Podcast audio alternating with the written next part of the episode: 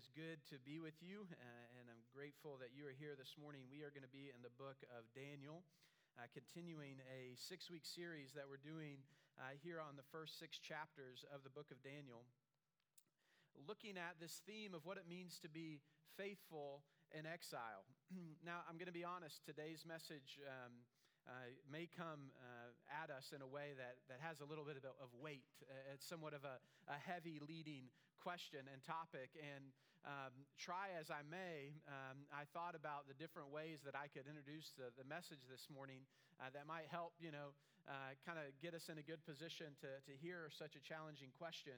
Uh, but alas, I couldn't get any of the cat gifs that I had looked up last night to, to show on our Pro Presenter. So I tried really hard, found some awesome cat gifs. Uh, if at any point during the sermon you feel like, man, this is kind of weighty, uh, and you just want to pull out your phone, go on to AAPS public uh, Wi Fi and just look up cat gifs. It's fine uh, for you to do that. Uh, the ones that I had were, um, were incredible. I might uh, send them to you all later for your enjoyment, but uh, so think of cat gifs for a moment, laugh, uh, feel good, uh, feel warm inside. Um, and now, now here's the, the real introductory question Are you ready to suffer for your faith? Are you ready to suffer for your faith? You see, as we have been talking over the last few weeks about what it means to be faithful in exile, we've been, we've been looking at what it really means to engage our culture uh, as we looked at Daniel 1 and, and saw what it means to be in the world, but not of the world, set apart and holy to God, but also for the world, seeking the good of our neighbor, seeking to love those around us, love those who are different than us, even love those who have positioned themselves as our enemies. The Babylonians who have ransacked Jerusalem and killed uh, the families of those they've taken into exile, God says to those exiles, pray for the good of Babylon. This is a radical call that God has given us to engage the world around us. We saw in Daniel 2 what it means when, when trials come upon you in a way that, that you can't predict. It's not a trial because of your faith per se, but it's a, a trial that you find yourself facing, and it's in that moment that your faith is revealed when your fears and, and uncertainties and insecurities come to the surface and you're left wondering, where is God? Saw that God is there and He's spoken. He is not silent. He is a God who is completely sovereign, infinite in wisdom, and perfect in love. But now we come to Daniel 3, and, and Daniel 3 is a passage that perhaps is familiar to many of you the story of Shadrach, Meshach, and Abednego being thrown into the fiery furnace.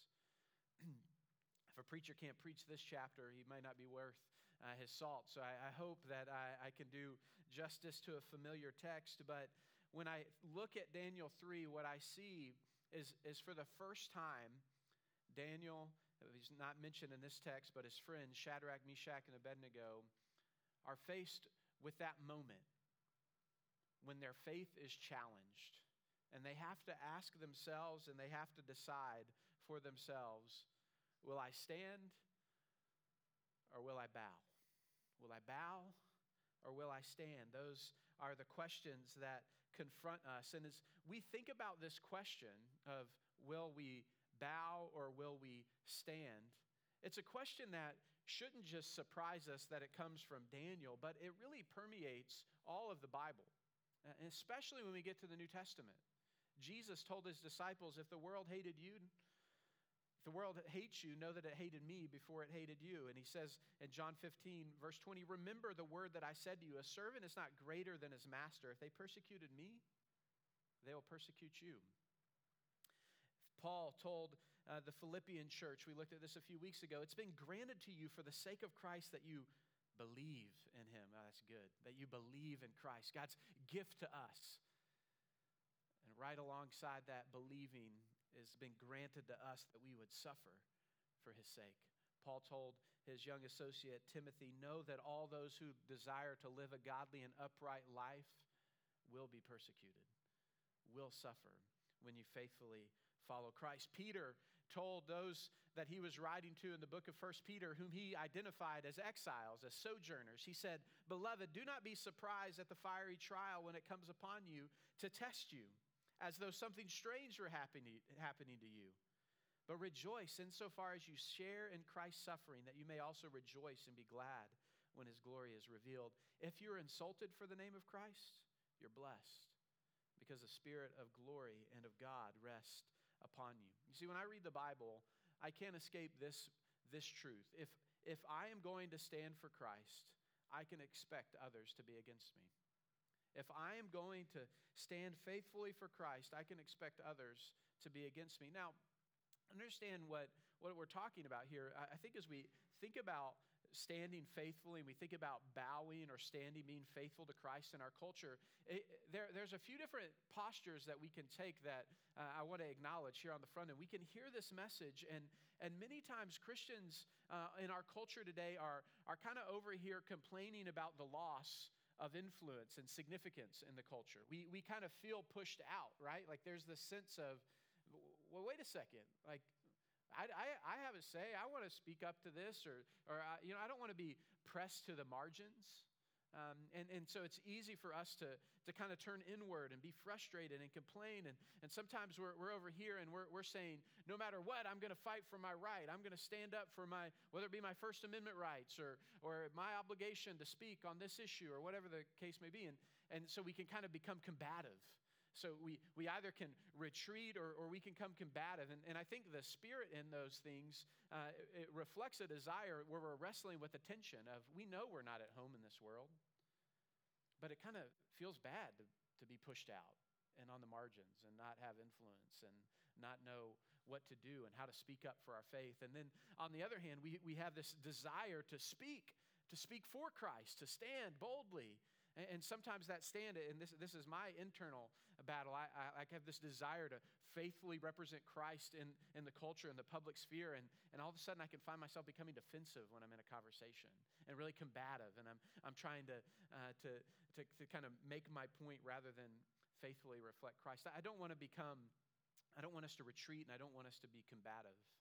I, I want us to understand that God calls us to stand faithfully for Him. We can expect that there will be opposition when we stand for Christ. But, but here's what God's word tells us the opposition isn't to you, the opposition is always to Him.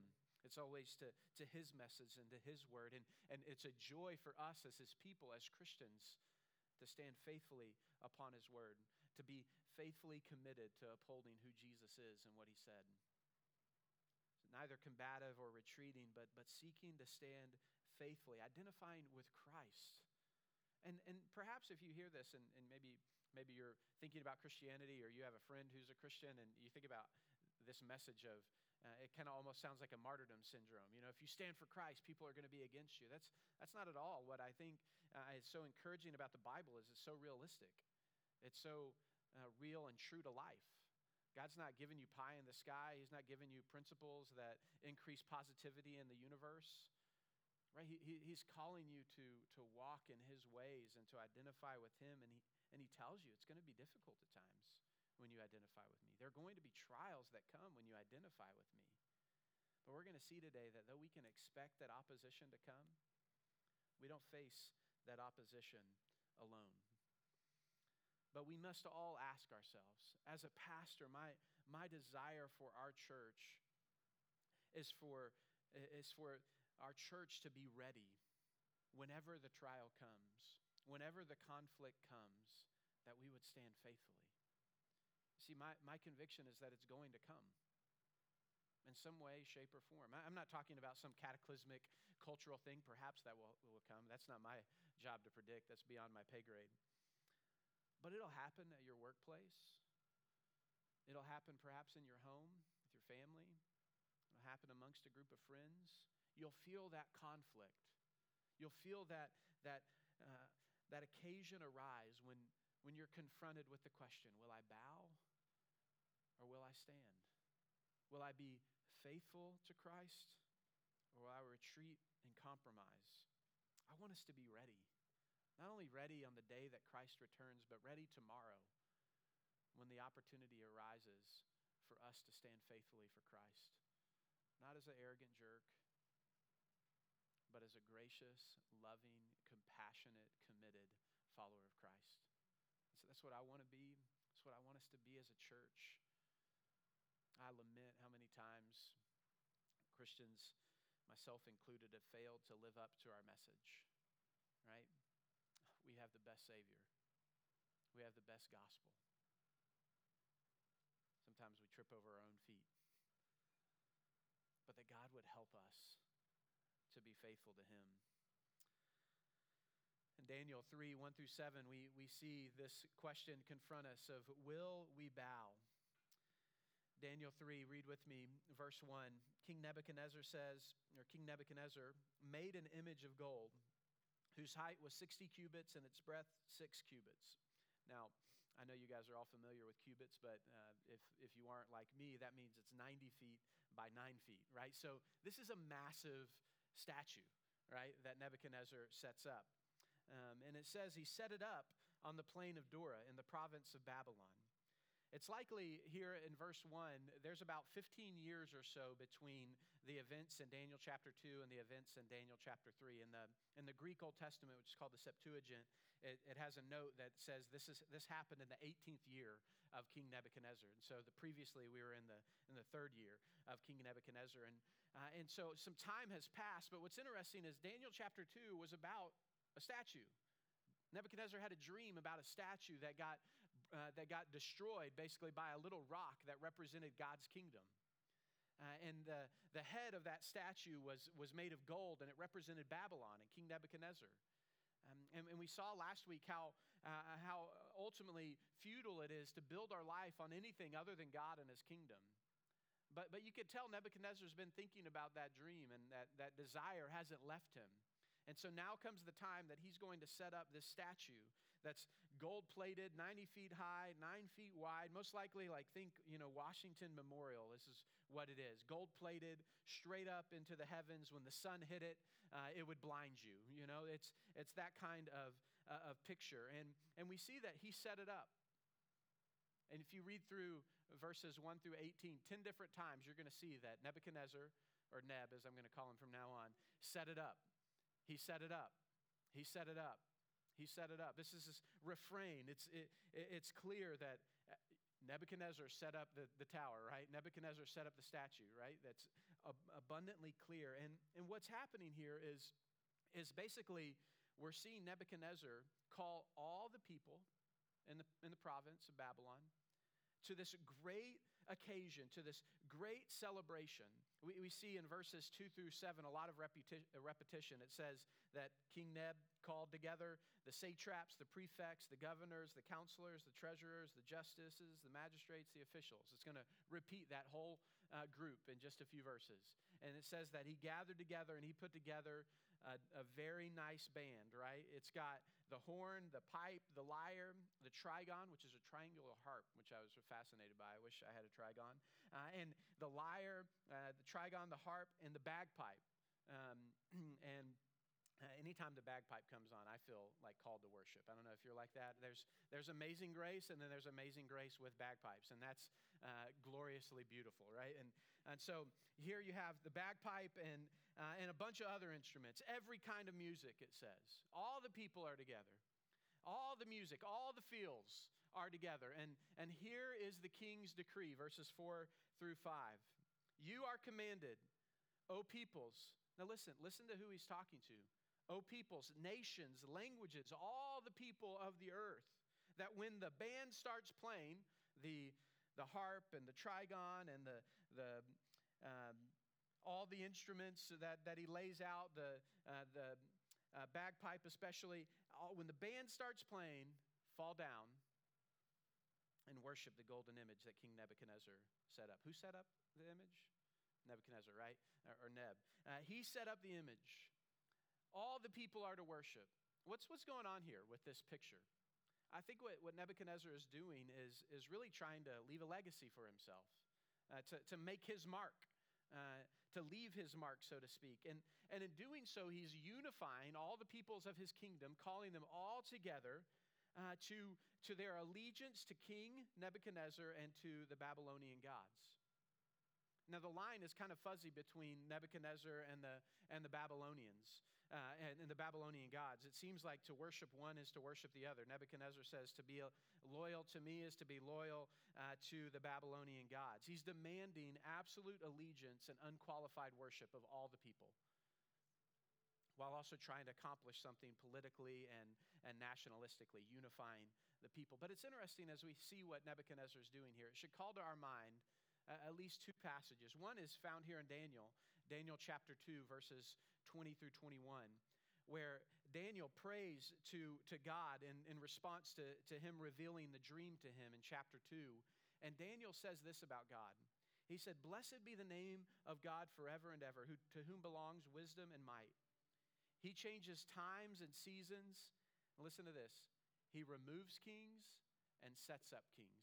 It's the same, same word. The, Babel, the Nebuchadnezzar set up the statue, but it's ultimately God who removes and sets up kings. See, Nebuchadnezzar was trying to do what only God could do, trying to establish a name for himself, trying to set himself up and his kingdom up. But it's God who sets up kings and kingdoms.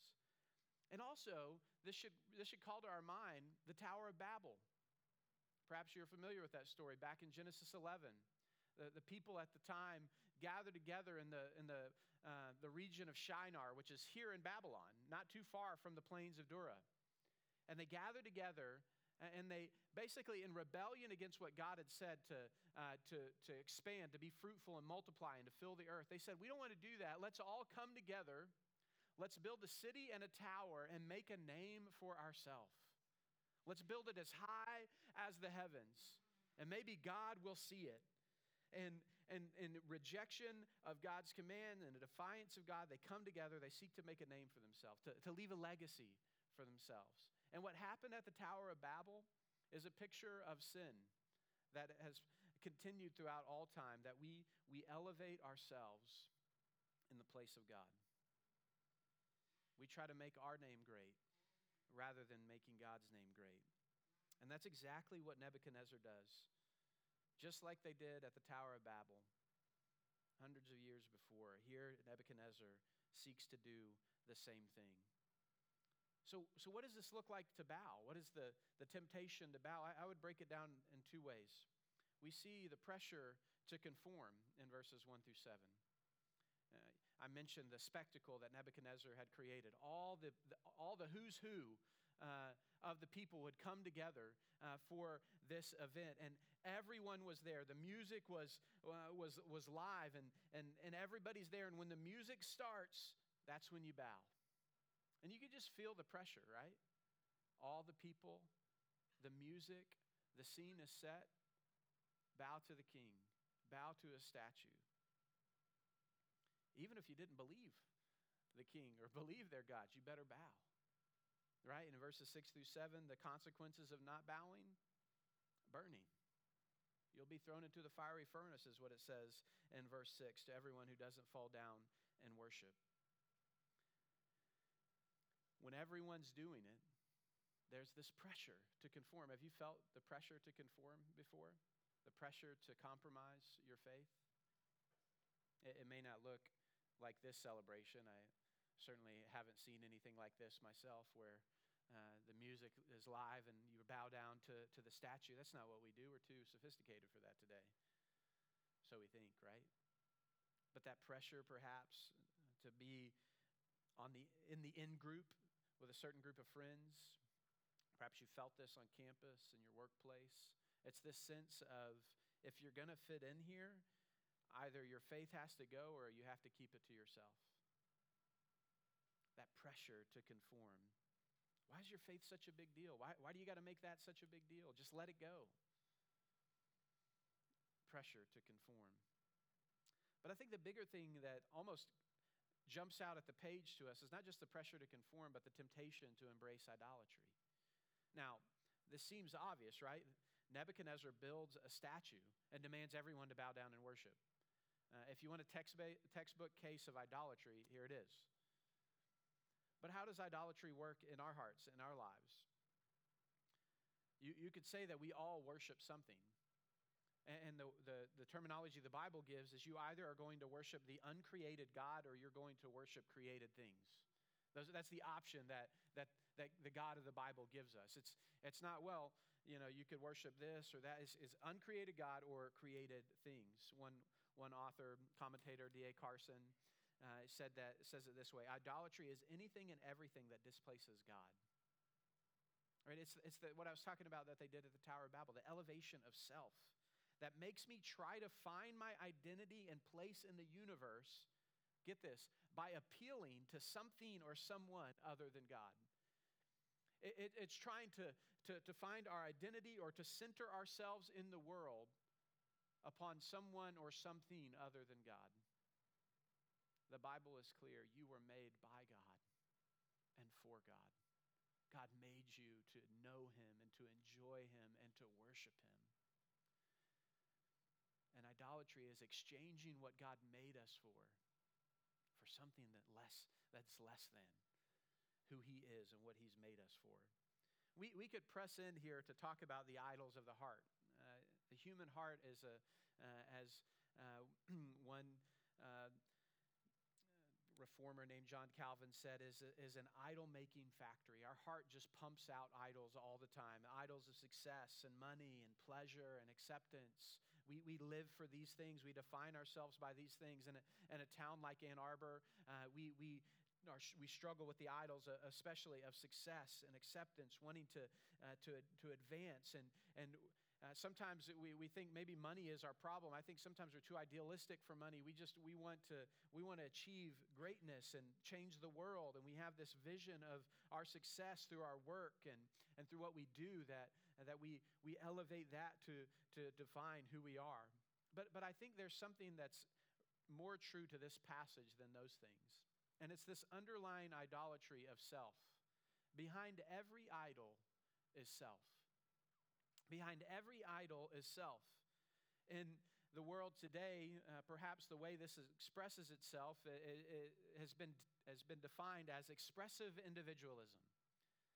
Now, I'm not a sociologist or, um, or a psychologist, but uh, those who have studied this have, have kind of given this, this title to, to what uh, I would call the idol of the self, this expressive individualism. It's a term that suggests not only that we pursue our own path, but that we find our fulfillment through the definition and articulation of our own identity. Uh, that, that we get to define ourselves. It's a drive to be more like whatever we already are and to live in a society by asserting ourselves, by expressing ourselves. The, the individual sets the terms for who they are and how they present themselves to the world. It's given pride of place self is given pride of place. We look inward for who we are. We, we see it in expressions like this You be you, be true to yourself, follow your heart. That's the gospel of Disney, right? You can watch Disney Plus, it's okay. Find yourself. These are, these are the expressions of, of the idol of self that I'm talking about when, when we really embrace them. So, so should we not seek to be authentic? Should we not seek to be real to, to who we are? That's, that's not what, what I'm saying at all here. Remember, it's when we seek to displace God from our life, when we define ourselves by our own standards, by looking within and being true to the vision of who we think we are rather than the vision of who God says we are. This is the idol of self. Here's, here's a, a little deeper way that this works itself out in our culture. What does the idol of self looks like? It looks like personal truth over God's truth. Right? According to, to the scriptures, the only possessive that we should put in front of truth is God's truth, not my truth or your truth. It looks like personal spiritual enlightenment over God's revealed truth in the Bible. It, it looks like a, a spirituality that, that looks within for the power to change ourselves than looking outside of us to the truth revealed in God's Word. The idol of self looks like religion that changes with the times rather than a faith that endures across time. The idol of the self looks like self expression and self identification over self denial and identification with Christ. This can play itself out in so many different ways, but I, I, I, dig a little deeper here to say that this, this will be the challenge. Will you bow or will you stand? And it will be to this question. It will be to, to these categories of, uh, of, of, personal truth over God's truths, personal spiritual enlightenment over God's revealed truth in the Bible, religion that changes with the times over a faith that endures across time, self expression and self identification over self denial and identification with Christ.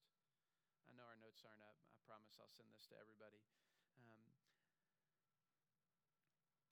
Mark Sayers uh, is an Australian pastor, author. He wrote a book called The Disappearing Church, and he's talk, he talks about the idol of self and the gospel of grace. And I, I love the contrast. And I can't give all the contrast, but I love the way he puts it. When we think about the idol of self, the only way to combat an idol, um, the only way to fight an idol is by something of greater power, more persuasive affection. Uh, and that, that more powerful, persuasive truth is the gospel. You don't get over the idol of self by just trying harder to think less of yourself. You get over the idol of self by looking away from yourself to the gospel of grace. And here's what the gospel of grace, what it looks like. He says to be shaped by grace in a culture of self. He says the most countercultural act one can commit in our culture of self is to break its only taboo. What is the taboo of a self driven culture? It's to commit self disobedience, to acknowledge that authority does not lie with us, that we ultimately have no autonomy, to admit that we are broken, that we are rebellious against God and His rule, to admit that Christ is the ruler, to abandon our rule and to collapse into His arms of grace, to dig deep roots into His love. We don't just need resil- resilience, we need gospel resilience, he says we need to dig, dig, dig deeper into God's grace to be able to resist the temptation to bow to the idol of self. Will you bow or will you stand? And we see that this confrontation comes for Shadrach, Meshach, and Abednego. Look in verse 8. It says, after this order is given and all the scene of verses 1 through 7 takes place, that at that time, there were certain Chaldeans, those who are the religious advisors of, of the king. They came forward and they maliciously accused the Jews. Specifically, they point out to King Nebuchadnezzar, they say, uh, Oh, king, you made a decree that all the band would get together and that when the music drops, the people would fall down and worship. But do you know what? Verse 12?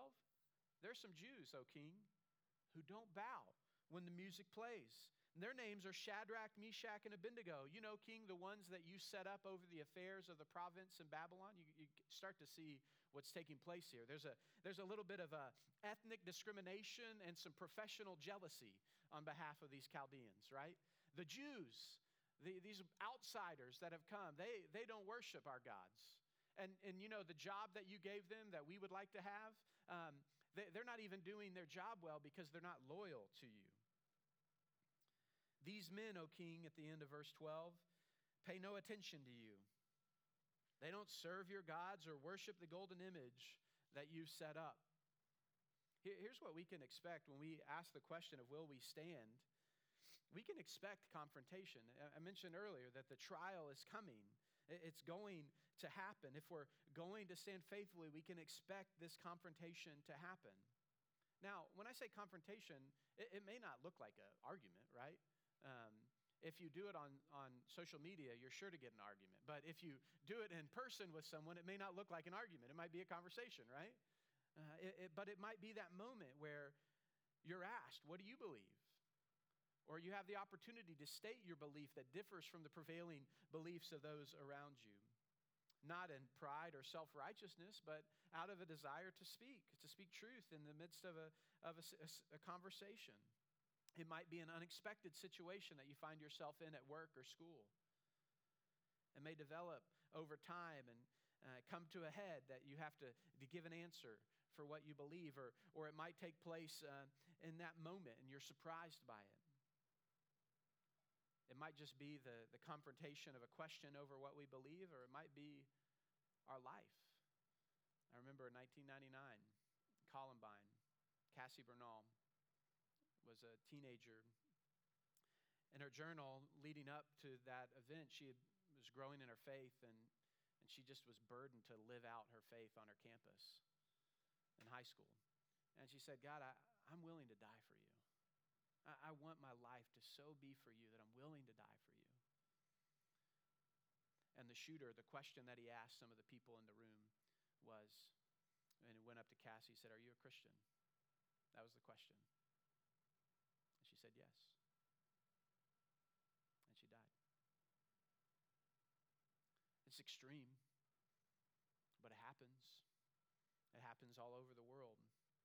Every day that Christians seek to stand faithfully for Christ, there's a confrontation. And sometimes for us, it's just a, a conversation, it's just a, uh, trying to articulate what we believe to a person that we know. But sometimes it might mean laying down our life for the sake of Christ. In response to the accusation that these Chaldeans make, the king is furious. Uh, and you see a pattern for the king, right? Like, this is a free kind of nugget, but whatever you get really upset about is, is pretty telling, right? What do you get upset about?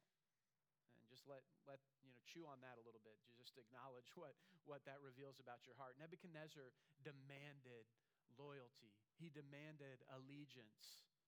And he was furious that somebody wasn't giving it to him. And so he, he gives Shadrach, Meshach, and Abednego a chance, a second chance. He says, I like you guys. I just put you into this position a number of years ago. Like, surely these guys are wrong, right? It says in, in verse 14, Is it true, O Shadrach, Meshach, and Abednego, that you don't serve my gods or worship the golden image that I've set up?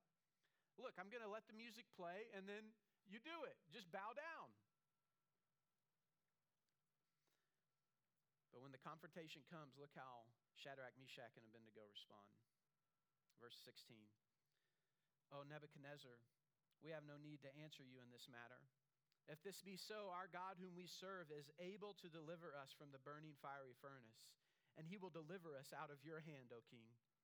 But if not, be it known to you, O king, that we will not serve your gods or worship the golden image that you have set up.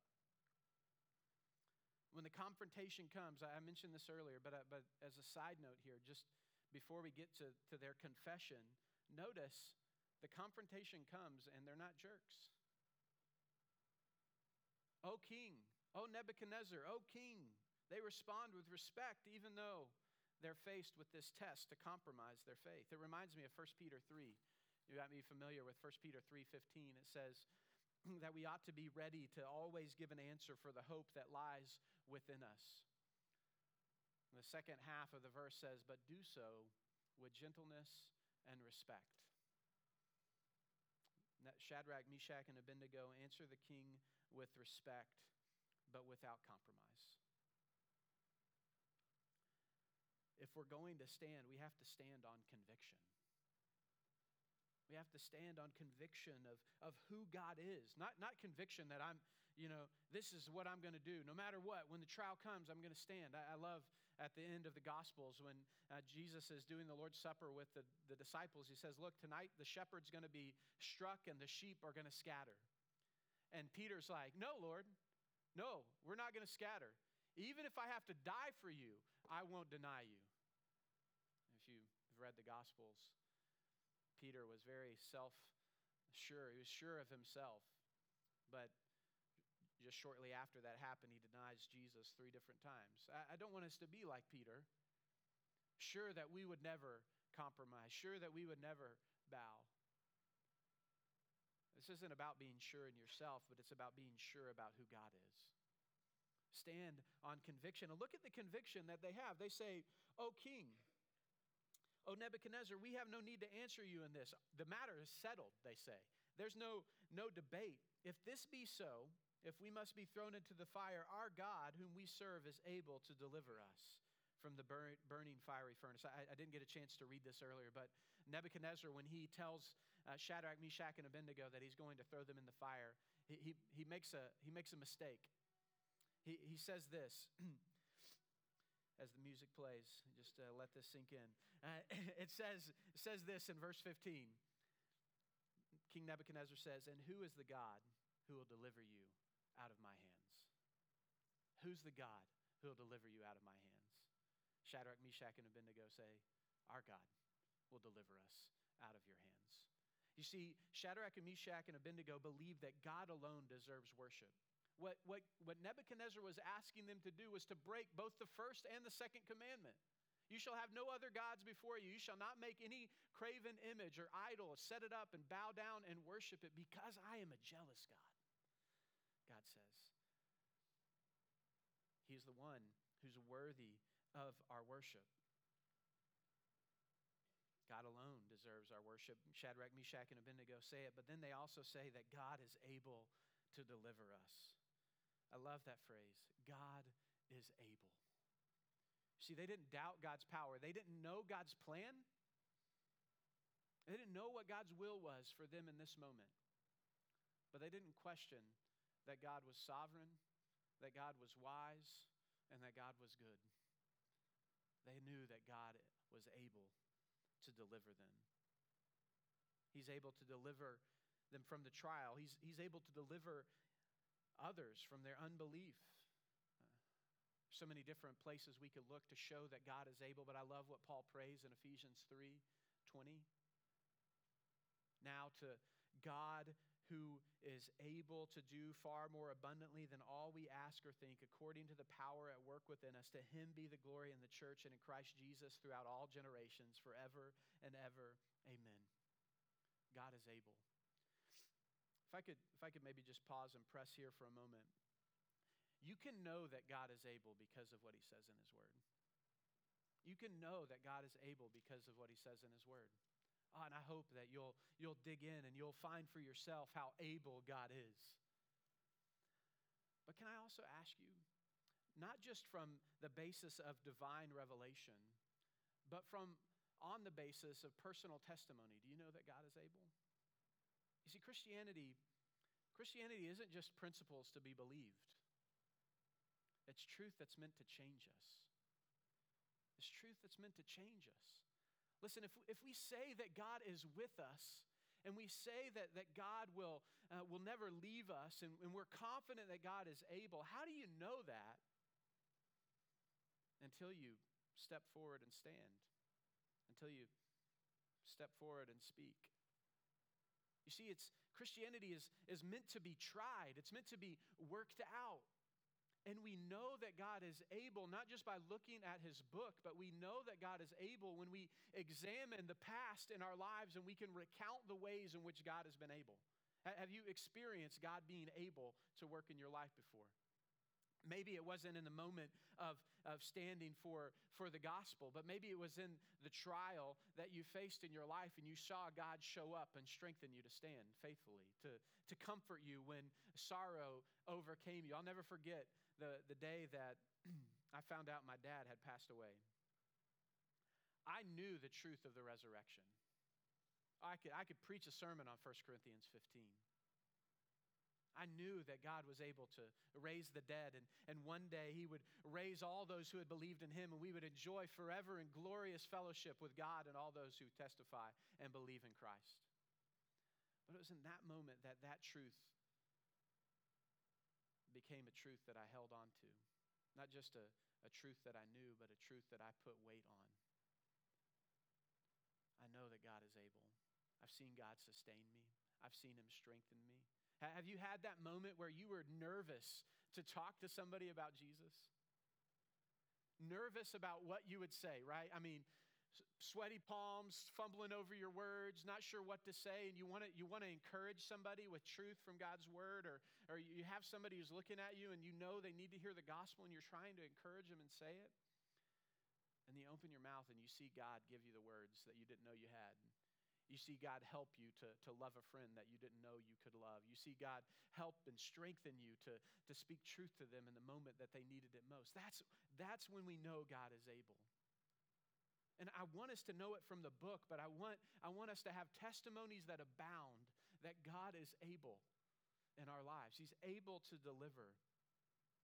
That we could, we could step back and remember how God was able to deliver us. Just start there. What's your testimony? How did God deliver you?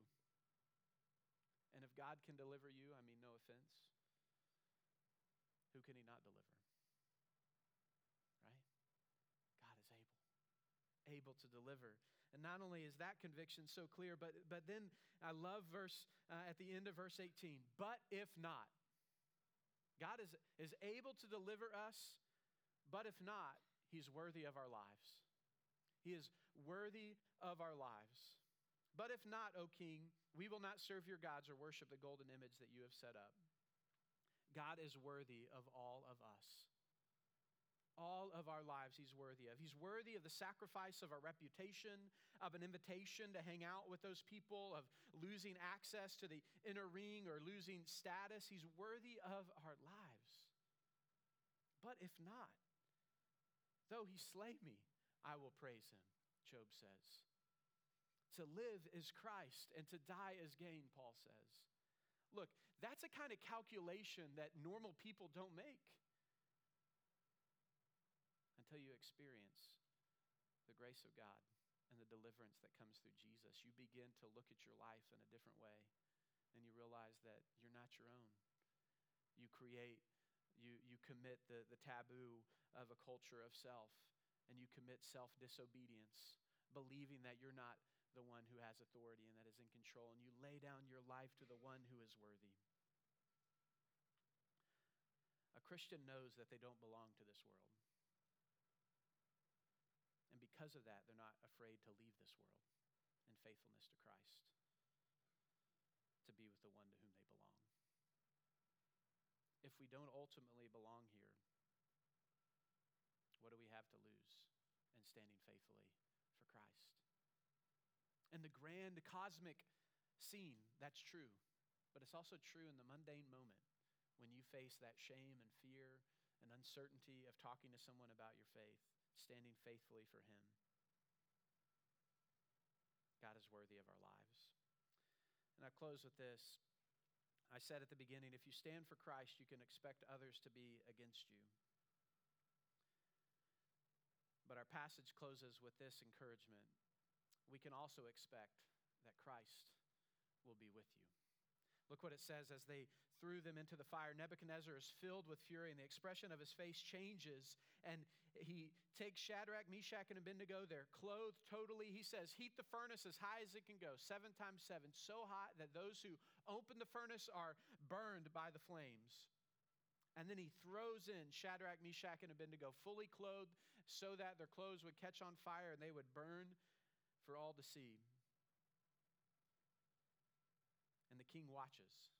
Most likely, the way this furnace might have even been used to make the statue. There was a top to put in, and then most likely some ability to look inside, because it says in verse 24 that Nebuchadnezzar was astonished, and he rose up in haste. He declared to his counselors, Did we not cast three men bound into the fire? They answered, and they said, True, O king. And he answered and said, But I see four men unbound, walking in the midst of the fire, and they are not hurt. And the appearance of the fourth is like a son of the gods. And then Nebuchadnezzar comes near to the door and he, he yells out, Shadrach, Meshach, and Abednego, servants of the Most High God, come out.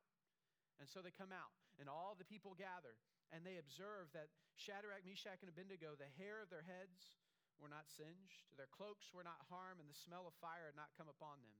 And Nebuchadnezzar said, Blessed be the God of Shadrach, Meshach, and Abednego, who sent his angel to deliver his servants, who trusted in him and set aside the king's command, and yielded up their bodies rather than serve and worship any God except their own God.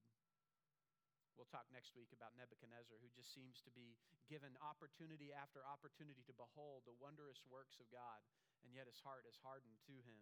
But here he can't help but say, What an amazing thing has happened. And when you read verses 24 through 25, Nebuchadnezzar says there's one who's like the sons of the God, or, or maybe an angel who's come. And for a pagan king who worships many gods, that's not a bad guess, right? Perhaps it's the angel of the Lord or, uh, or, or one like it. Most, most, though, believe that this is what might be called a theophany, a, a God revealing himself in the Old Testament, or a Christophany, an appearance of the second person of the Trinity, the Son of God, uh, before his incarnation. That's exactly what I think is happening here. One not only like the Son of, of the gods, but one who is the Son of God shows up in the fire and is with Shadrach, Meshach, and Abednego. When you stand for Christ, you can expect Christ to stand with you. And here's what I believe that the presence of God is experienced most fully when we are pressed, but we stand faithful. That's where you experience. Sometimes we wonder, where is God? How can I experience Him?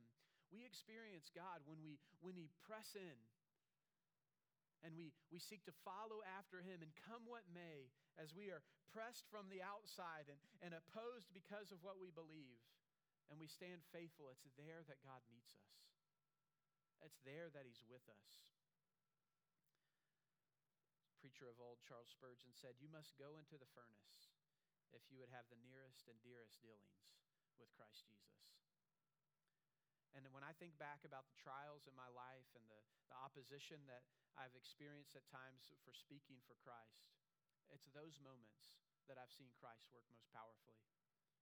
What about the trials in your life? Is it, is it been in those moments that you've seen God show up and comfort you with who He is and what He's done for you? When you've sought to be faithful to Christ, and as awkward and difficult as it may be, has it not been that there Christ has proven that He's worthy? We can expect to experience the presence of God when we stand faithful for God. And the reason that we can do that is, is not because our standing faithful, faithful obligates God to us. God has obligated himself to us through Christ, through Christ's coming. And not only standing in the furnace with us, but going to the cross for us. Isn't that the truth that should comfort all of us today? That God stands with us because, first and foremost, He came to stand in our place. When we think about what it means to stand faithfully, our faithfulness is predicated upon the faithfulness of God that He is forever faithful. He demonstrated His faithfulness by going to the cross for us, by dying in our place and rising from the dead. And listen, church, as, as we, we wrap up and the band comes now, what I said at the beginning, I mean. I want you to be ready to stand faithful. I want you to, to be ready when the pressure to conform and when the temptation to embrace the idolatry of self is so real around you that your conviction is settled that God alone deserves your worship, that God is able to deliver, that God is worthy of your life, that that would strengthen you, that that would be what, what gives you the, the, the clarity and the conviction to stand. I don't know how it'll come. Maybe it'll come this week. Maybe the pressures will get difficult and harder over, over time.